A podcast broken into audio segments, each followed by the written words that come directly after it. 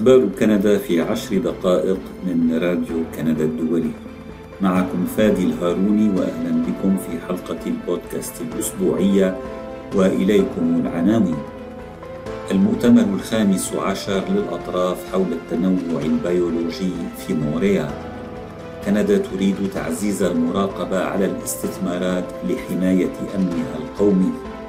وبنك كندا يرفع معدل الفائدة الأساسي نصف نقطة إلى أربعة وربع بالمئة. التفاصيل من راديو كندا الدولي.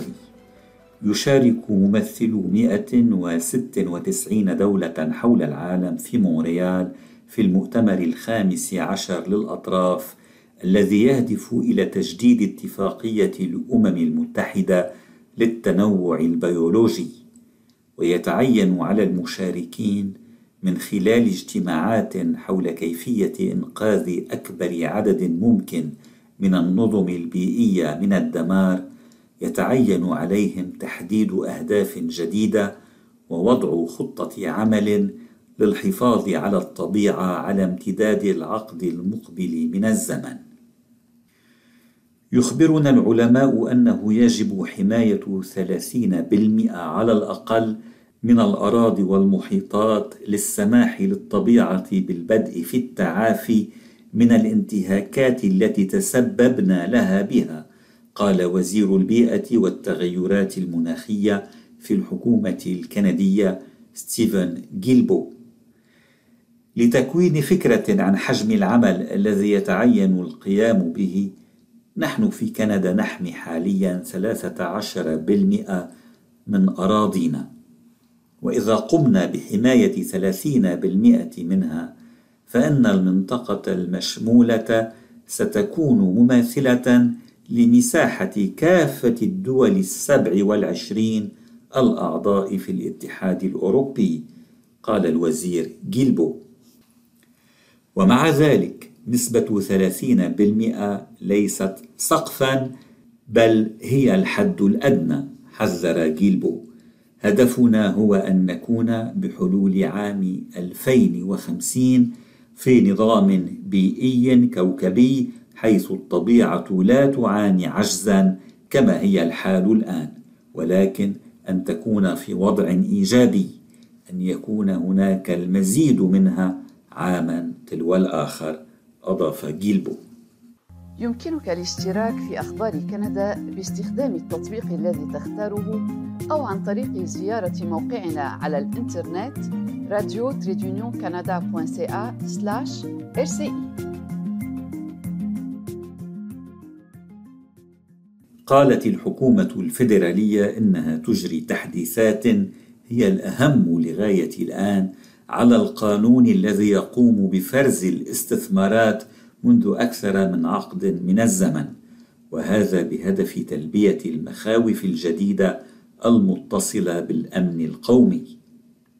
وقدم وزير الابتكار والعلوم والصناعة الكندي فرانسوا فيليب شامباني التعديلات المقترحة على قانون الاستثمار الكندي بعد ظهر الأربعاء. وتلزم التعديلات المستثمرين الأجانب بإبلاغ الحكومة الفيدرالية عن استثماراتهم في قطاعات عمل معينة. ويتضمن ذلك المعادن الحرجة والتكنولوجيات الحساسة وكل ما يتعلق بالبيانات الشخصية.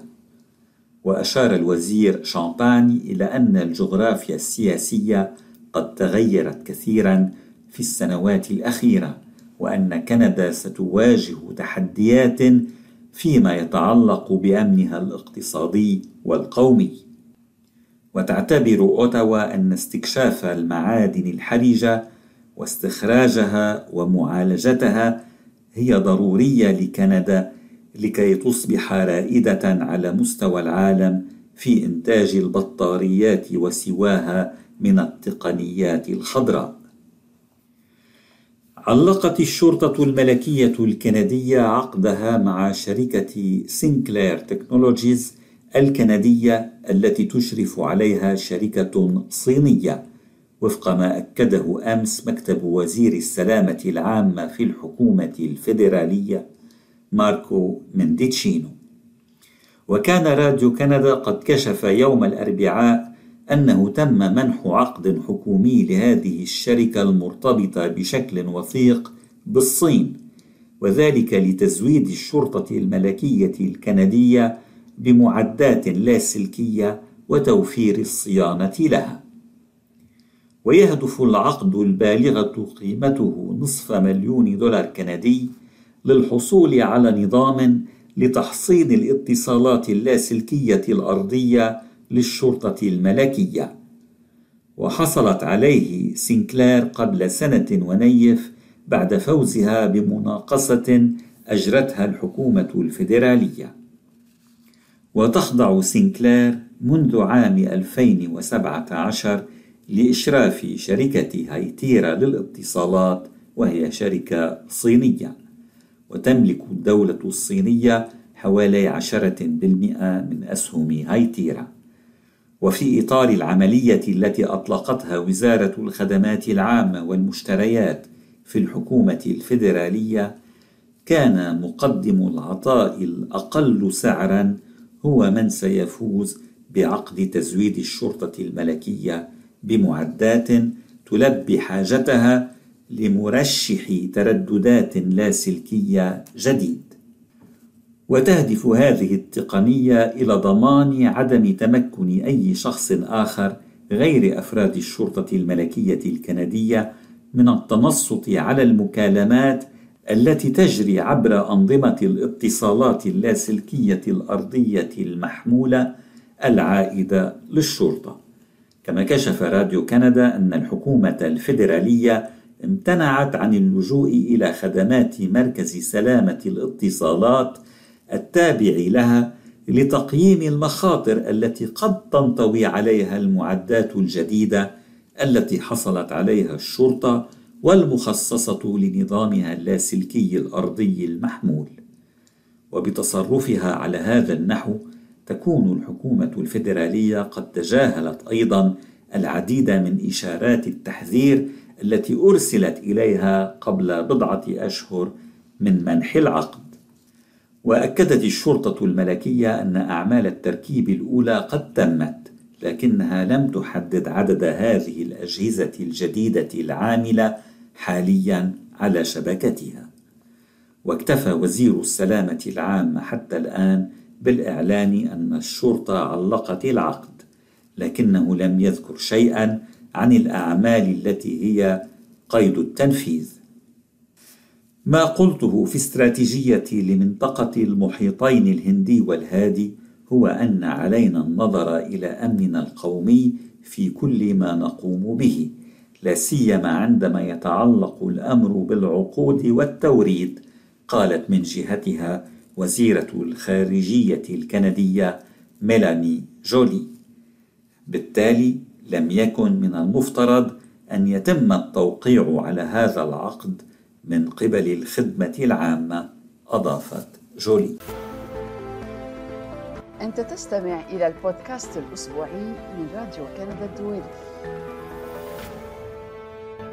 أعلن بنك كندا يوم الأربعاء رفع معدل الفائدة الأساسي بمقدار نصف نقطة مئوية إلى أربعة وربع بالمئة.